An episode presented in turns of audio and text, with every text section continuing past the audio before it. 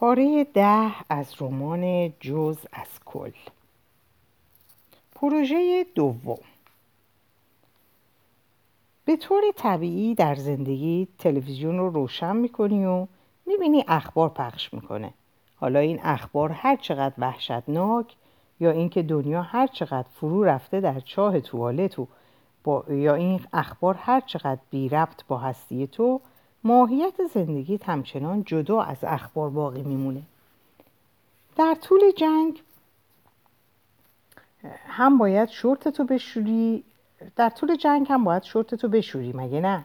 حتی زمانی که سوراخی در آسمون داره همه چیزو جزغاله میکنه، مگه مجبور نیستی با کسایی که دوستشون داری دعوا کنی و بعد معذرت بخوای که منظوری نداشتی؟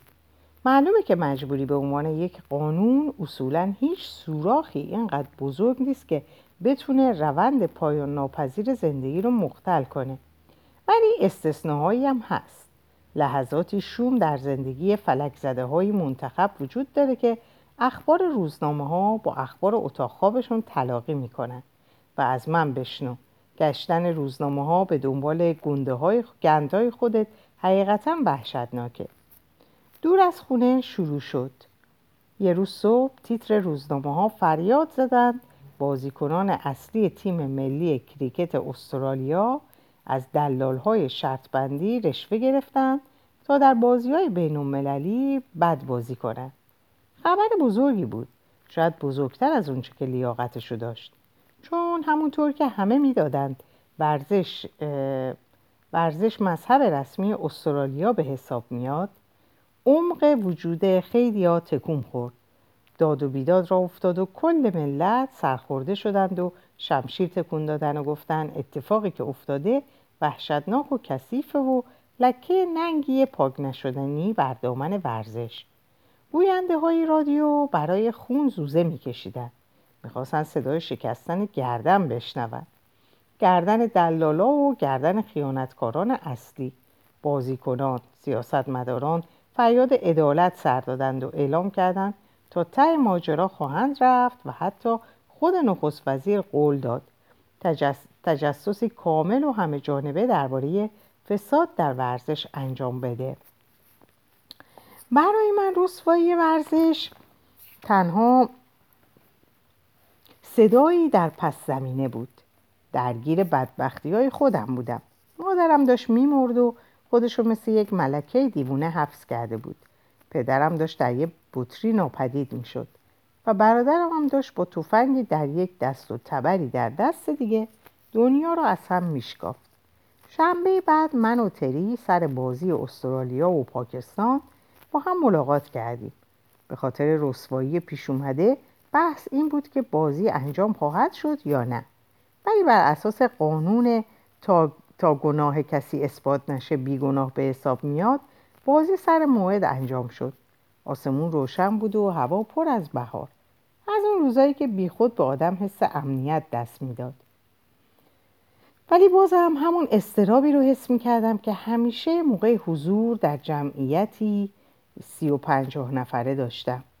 آدمایی که مستعد بودن در یک آن خشم اشتراکیشون رو با هم یکاسه کنن. وقتی بازیکنان وارد زمین شدند، جمعیت هوشون کرد. عاملان رسوایی رو. بعضیاشون هم جمعیت رو نادیده گرفتند و بقیه علامت گور بابای همتون دادن. همونایی که از هر دو دست استفاده میشه. فریاد اعتراض از همونجا بلند بود. من عاشق هو کردنم. کی نیست؟ بعضیاشون پر از خشم بودن و بقیه همراه با شوخی و خنده. از تری هیچ صدایی در نمیومد. وقتی کاپیتان وارد زمین شد دیگه وقت هو نبود. هوش هم اضافه شد و مردم شروع کردن به چیز پرت کردن. قوطی آبجو و کفشای خودشون. یکی از تماشاچی‌ها از روی نرده پرید و دوید وسط زمین و سعی کرد کاپیتان رو بزنه زمین. جمعیت دنبالش سرازیر شد. یه نفر سوت زد و بازی منتفی شد و تری رو کرد به من و گفت بریم. فکر کردم منظورش اینه که بریم خونه و برای همین موافقت کردم. ولی قبل از اینکه بفهمم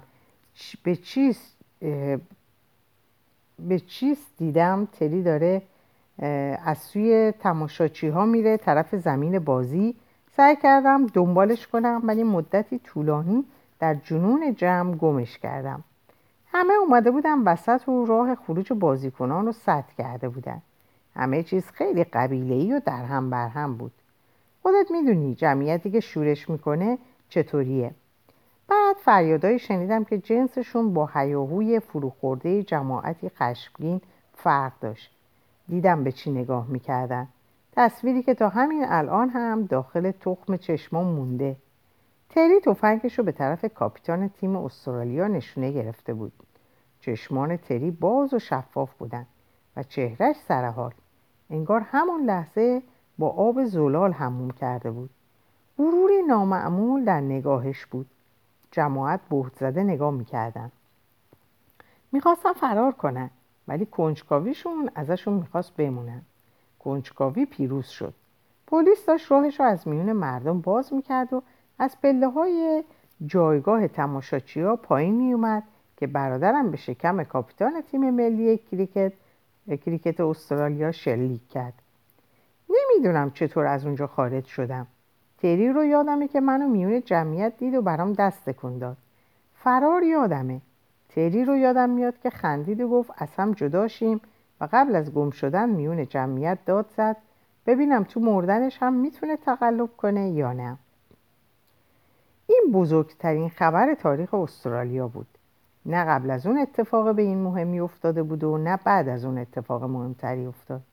حتی استقلال استرالیا تا این اندازه پوشش خبری پیدا نکرده بود و بدترین چیز این که یه نفر عکس گرفته بود.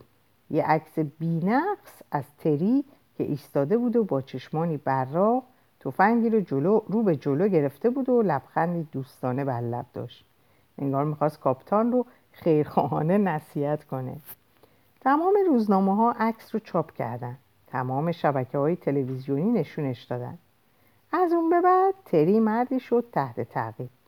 این آغاز حقیقی بدنامیش بود. سیل پلیسا و خبرنگارا به شهر کوچیک ما سرازیر شد. خبرنگارا موی دماغ بودن. برو گم شو جوابی نبود که راضیشون کنه. انواع و اقسام سوالات رو از من کردن. مدتی خودم هم مظنون بودم. قبول کردم همراهش به مسابقه رفتم. ولی گفتم اونو وسط جمعیت گم کردم. گفتم نه صحنه شلیک رو ندیدم. گفتم نه بعد از اون با من تماس نگرفته. نه نمیدونم تفنگو از کجا آورده. نه اصلا نمیدونستم تفنگ داشته. نه انتظار نداشتم با من تماس بگیره. نه اگرم تماس بگیره به پلیس نخواهم گفت چون به هر حال برادرمه. بله میدونم سد راه قانون شدن یعنی چی. بله معنای شریک جرم رو هم میدونم. بله آمادگی زندان رفتن رو هم دارم. هرچند ترجیح میدم نرم. پلیس مادرم هم حسابی سوالپیچ کرد ولی اون به ابتدایی ترین سوالاتشون هم جواب نداد. وقتی بازپرس اون پرسید ساعت چنده حتی به خودش زحمت نداد دهنش رو باز کنه. تری دیگه نمیتونست برگرده خونه. این چیزی بود که مادرم رو کشت. گریه‌هاش رو هیچ دلداری تسلی نمیداد و اغلب شبها روی تخت قدیمی تری میخوابید. هر روز یکی از غذاهای مورد علاقه تری رو درست میکرد و شاید برای تنبیه خودش عکس تری در روزنامه رو با آهنربایی به شکل آناناس چسبونده بود به در یخچال. نسبت به عکس وسواس گرفته بود تا حدی که گاهی با خطکش اندازش میگرفت. یه روز صبح اومدم پایین دیدم داره با دقت عکس رو نگاه میکنه. گفتم بذار بندازمش دور. هیچی نگفت ولی وقتی دستم رو دراز کردم با آرنج کوبید به شکمم. مادر خودم. چند روز بعد حدود ساعت 4 صبح از خواب پریدم و دیدم مادرم نشسته لبه تخت. چی شده؟ ویلیام ویلسون، ادگار آلن پو یادت هست؟ همزاد داستایوفسکی چی؟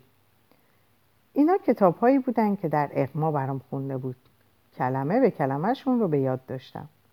گفت فکر کنم تری یه همزاد داره.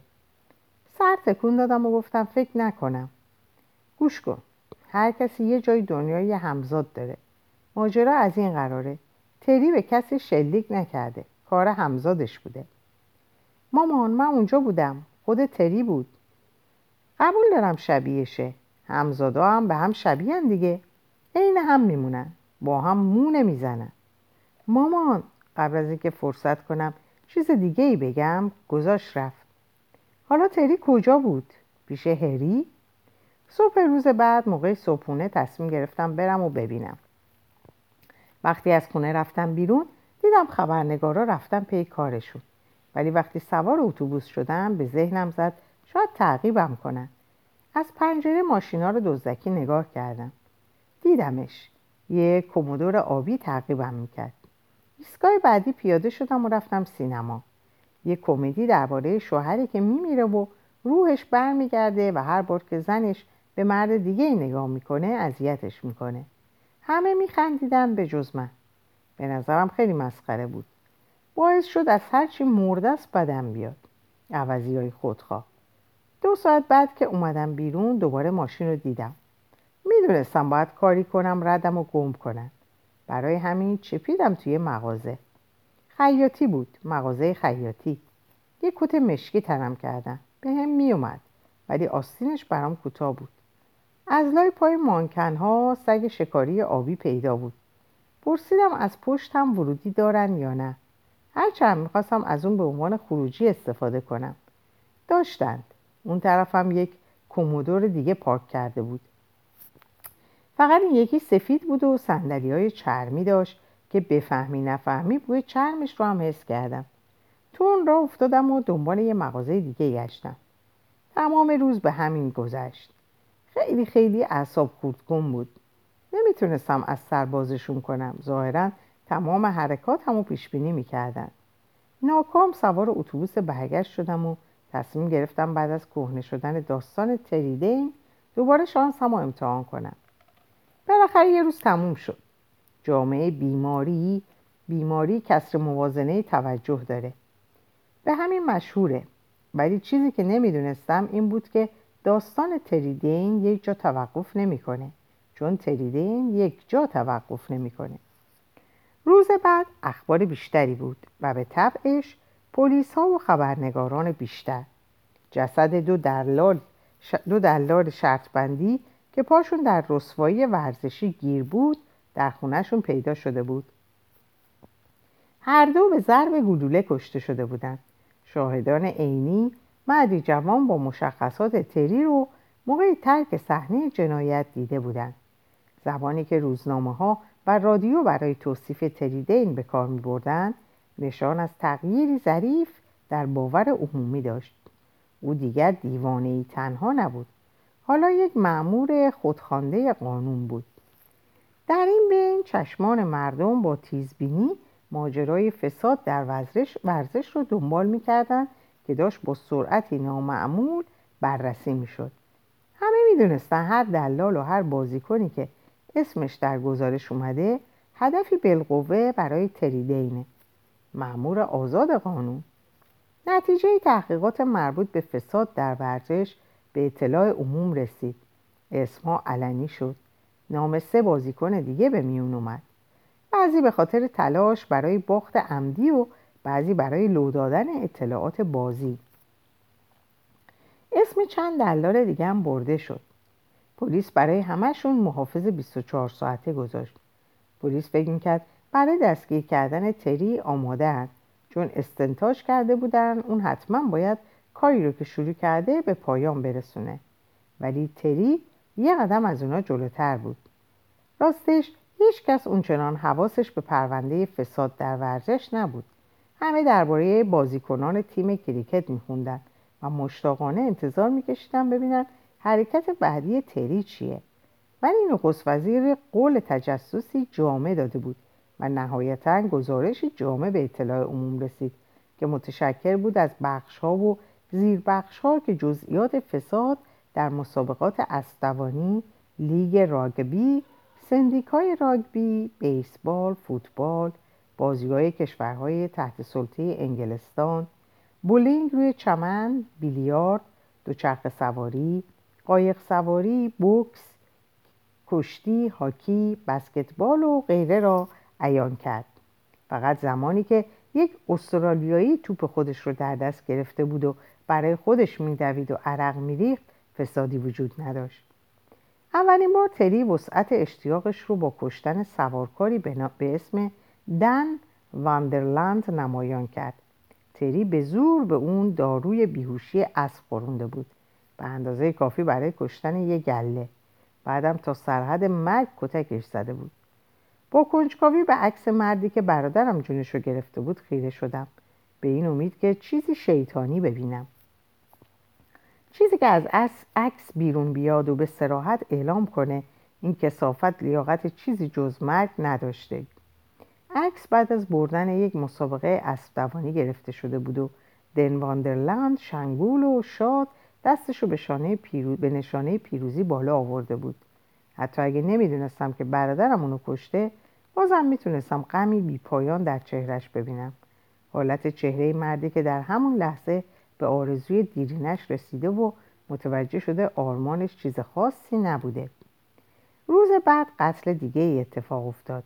قهرمان میان وزن بوکس چارلی پالکر که موقعی که زنگ به صدا در آمده بود و حریفش دستکش‌هاش رو به هم زده بود، خیلی تابلو شیرجه زده بود روی زمین.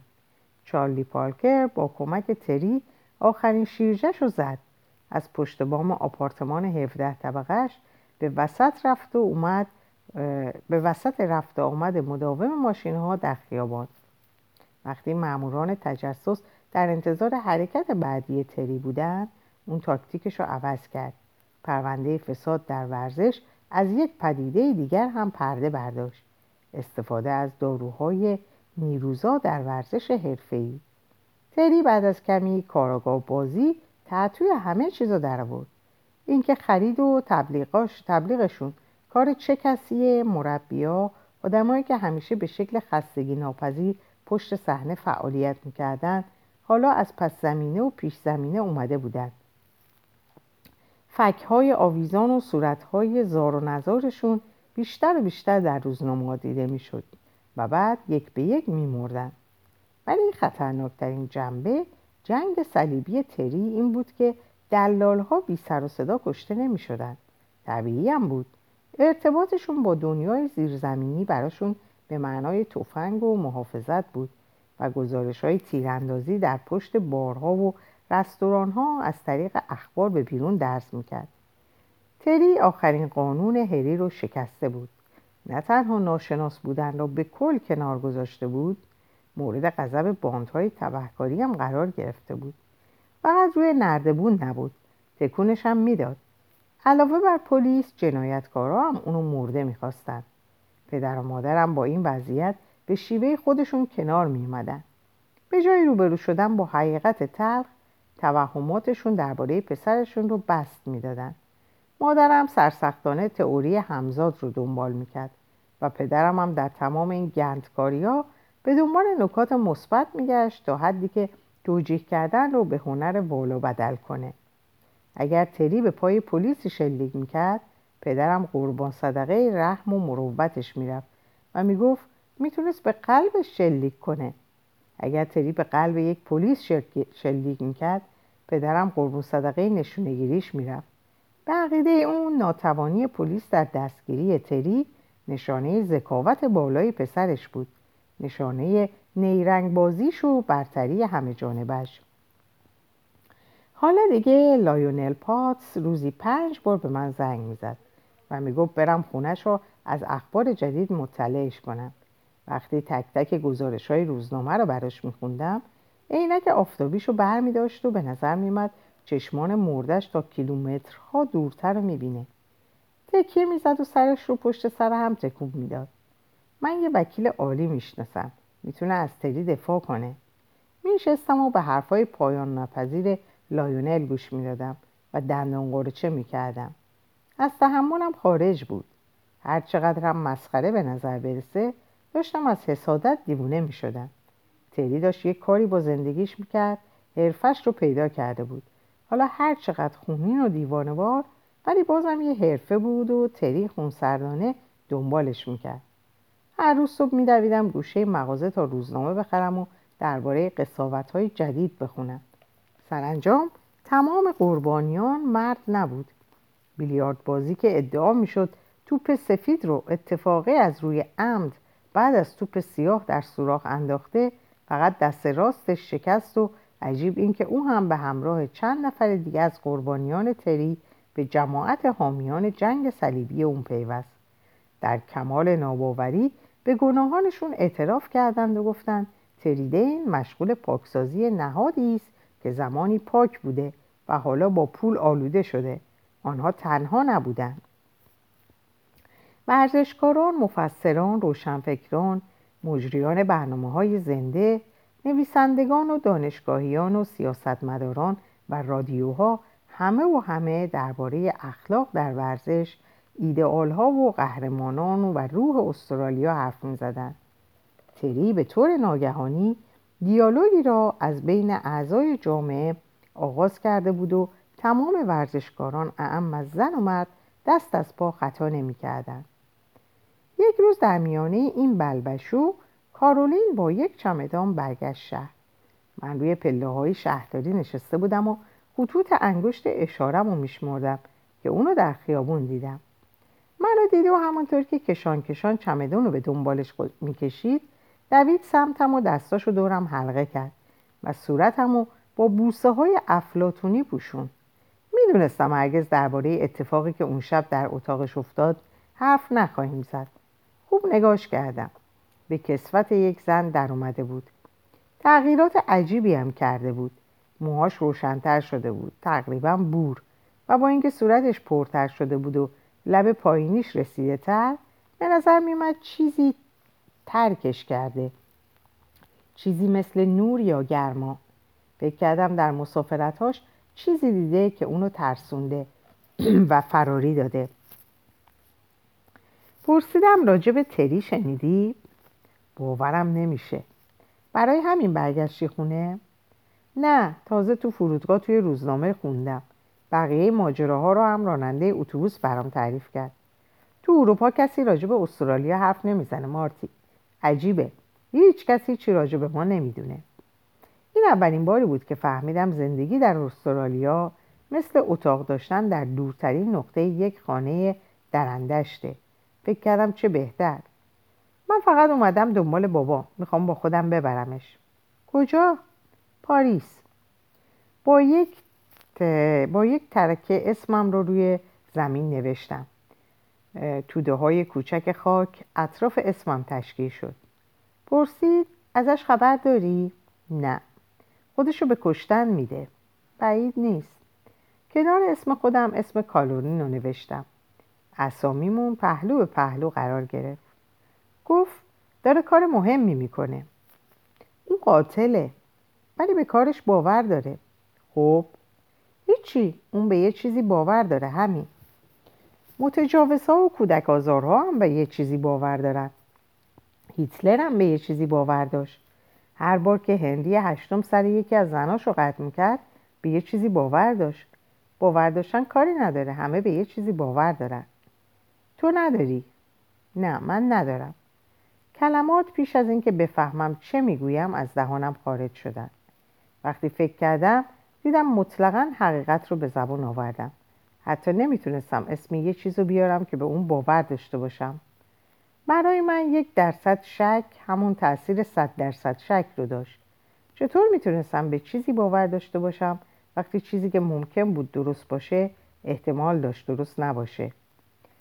در خاک یک قلب دور اسمامون کشیدم. اگه از تری خبری بشه به منم میگی دیگه.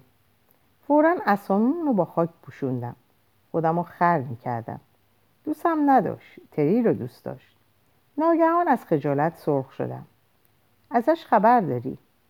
مچ دستم رو گرفت. پسش زدم. ندارم. چرا داری؟ گفتم ندارم.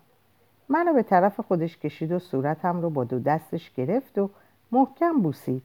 بعد صورتش رو عقب کشید و من رو حیران و عاجز از حرف زدن برجا گذاشت. نمیتونستم چشامو باز کنم. اگه تری رو دیدی اینو از طرف من بده بهش. این حرفش چشمامو باز کرد. لبخند زدم تا جلوی کف کردن دهانمو بگیرم. ازش متنفر بودم. دوست داشتم پرتش کنم وسط خاک و خل. فکر کنم گفتم ازت متنفرم و بابت تمام زمانهای از دست رفته و نرفته ازت بیزارم. برا افتادم سمت خونه. هرچند خونه آخرین جایی بود که دوست داشتم در آن باشم، تبدیل شده بود به جایی با اهمیت جزئی تاریخی، مثل توالت رستورانی که هیتلر قبل از آتش‌سوزی رایشتاگ رفت اونجا. خبرنگارها با رفتار بد و همدلی صفرشون برگشته بودن و سوالهای چرندشون را از پنجره‌ها فریاد می‌کشیدن. وقتی رسیدم خونه، مثل روز روشن بود پدرم زیاده‌روی کرده. مست جلوی در ایستاده بود و تلو تلو می‌خورد. صورتش انگار که فکش قفل شده باشه. بی حرکت بود. داد زد: می‌خوایم بیاین تو عوضیا؟ بفرمایین تو. خبرنگارا قبل از اینکه با احتیاط وارد خانه شوند به هم نگاه کردند. فکر می‌کردند کاسه زیر نیم کاسه است. نبود. تلو تلو خوردن مردی بود بر لبه پرتگاه جنون. پدرم کابینت آشپزخونه رو باز کرد و گفت: بیاین عکس بگیریم. بعد چوب‌های کف رو از جا کند. بعد خبرنگارا رو برد اتاق خواب ما. بعد کاری رو کرد که نباید میکرد. بیاین کرمکا فیلم بگیریم. فیلم بگیرین انگلایی مفت خور. وقتی مادرم در خونه دنبالشون میکرد هر هر میخندیدن، ولی قصد رفتن نداشتن. از خنده دلا شده بودن، داشتن عشق میکردن. یأس مستانه این مرد بهترین چیزی بود که بعد از مدتها میدیدن. گریه مادرم رو نمیدیدن؟ چرا؟ میدیدن. با لنز زوم خیلی هم خوب میدیدن. وقتی بالاخره بیرونشون کردیم سعی کردم باهاشون منطقی حرف بزنم. تمنا کردم: خواهش میکنم تشریف ببریم. پرسیدم: برادرت کجاست؟ داد زدم: اونجاست، و به پشت سرشون اشاره کردم. مثل احمقا سرگرداندن، سر برگردوندن. وقتی برگشتن طرف من گفتم: دیدین خر شدین؟ یک پیروزی حقیر. به کارولین دروغ نگفته بودم. تمام این مدت نه خبری از تری یا هری داشتم و نه توانسته بودم به مخفیگاهشان در حومه سیدنی برم. احساس جدا افتادگی میکردم و کنجکاوی از درون آتشم میزد. دیگه حالم از اعتماد به اخبار غیرقابل اعتماد روزنامه ها و شایعه های دهم به دهم به هم میخورد. خبر دست اول میخواستم. فکر کنم بخشی از وجودم هم یه جورایی بدش نمیومد به تری ملحق شه. حالا نه در خود قتل، دست کم به عنوان شاهد، بالاخره منم در هر اتفاقی که تا اون لحظه در زندگی تری افتاده بود نقش داشتم. میخواستم دوباره برگردم. میدونستم به محض پا گذاشتن به دنیای اون زندگیم تا ابد تغییر خواهد کرد و درست فکر کرده بودم. وقت امتحان مجدد بود. فکر نمی‌کردم پلیس از زیر نظر داشتن من خسته شده باشه. تمام بعد از ظهر در هزار توی بوته‌ها راه رفتم. بعد پیاده راه افتادم تا رسیدم به فضایی باز و وسیع. هر چند دقیقه برمیگشتم و پشتم رو نگاه می‌کردم. هیچ کس نبود. برای اطمینان 8 کیلومتر تا شهر بعدی پیاده رفتم و اونجا سوار اتوبوس شدم. تعجب کردم از اینکه دیدم باغچه جلوی مخفیگاه هومه دیگه مرتب نیست. استیشن هم دیگه وجود نداشت. پرده ها کیپ کشیده شده بودن. انگار خانواده عادی و خوبی که تمام این مدت با اون همچشمی کرده بودن به خاک سیاه نشسته بود و دیگر نمیارزید باهاشون رقابت کرد. به محض ورودم به حیاط در باز شد. احتمالاً هری منو از پنجره دیده بود. زود باش بیا تو. با عجله وارد شدم و هری در رو پشت سرم قفل کرد. پرسیدم: اینجاست؟ نه خیر، تشریف ندارن. اگه هم دلش نمیخواد که یه گله تو سرش خالی کنم، بهتر دوروبر من آفتابی نشه. هری رو تا پذیرایی دنبال کردم. ولو شد روی کاناپه. منم ولو شدم. مارتی برادر تو مغناطیس توجهه، نمیتونم جلوشو بگیرم. تعاونی نابود شد. همه چیز از بین رفت. رویای من همش به باد فنا رفت. تری گند زد به همش. اون میخواد معروف بشه، درست نمیگم؟ به تمام نصیحتایی که بهش کردم پشت کرد. فکر میکردم مثل پسرم میمونه، ولی پسر آدم اینجوری نمیشاشه تو صورت باباش. ببین من بچه ندارم، ولی وقت بچه داری ازش انتظار هموم طلایی نداری. چند سال اول آره، ولی بعدش دیگه گارد نداری. تازه ببین واسه چی گند زد به همه چیز. داره به ورزشکارا حمله میکنه. فوتبالیستا، دلالا، حتی ازشون دوزی هم نمیکنه. همینجور بیدلیل میزنه و جارجرشون میکنه. آخه چه پولی تو این کار هست؟ تازه خبر داری تو روزنامه ها می نویسن تمام این کارها زیر سر دارودستشه. دارودسته من نه، دارودسته اون. مال اون نیست، مال منه. من لعنتی. قبول، درست که میخواستم ناشناس بمونیم، ولی هممون باید ناشناس میموندیم و اگه نمیتونیم، من اعتباری رو که لیاقتمه میخوام. الان دیگه خیلی دیر شده، روی من سایه انداخته. حالا خلافکارهای قدیم فکر میکنن من واسه اون کار میکنم. یه چک بزن تو صورت آدم بهتره یا این؟ خجالت آوره، ولی من یه نقشه دارم. کمک تو رو لازم دارم، بیا اینجا. میخوام یه چیزی نشونت بدم. هری بلند شد و لنگان لنگان راه افتاد طرف اتاق خواب. دنبالش رفتم تو. اولین باری بود که وارد اتاق خواب هری میشدم. به جز یه تخت چیز دیگه‌ای در اتاق نبود. رسما هیچی. حتی در اتاق خودش هم ناشناس بود. دستش رو کرد زیر توشک و یک دسته کلفت کاغذ درآورد. فکر می‌کردم شاید تعاونی دموکراتیک ناشناس تبهکاری یه چیز ویژه برای دنیا داشته باشه. ولی الان می‌بینم که از همون اول محکوم به فنا بوده. قرار نبود جواب بده. نمیشه به طبیعت انسان کمک کرد. مردم فکر می‌کنم برای رشد به چراغ صحنه احتیاج دارن. هیچ کس تحمل گمنامی رو نداره. حالا این نقشه دومه. چیزی که نزدیک 10 سال روش کار کردم. چیزی که کسی تا حالا انجامش نداده. به فکر هیچ کس نرسیده. این میراث منه. ولی من به کمک احتیاج دارم. تنهایی نمیتونم. تو هم باید باشی. با دسته کاغذ کوبید به سینم. این چیه؟ پسرم، این اثر هنری منه. کتاب راهنمای تبهکاری.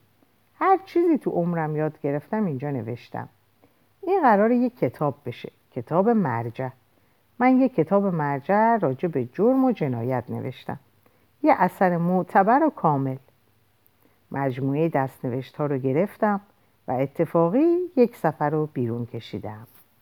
در اینجا به پایان این پاره میرسم.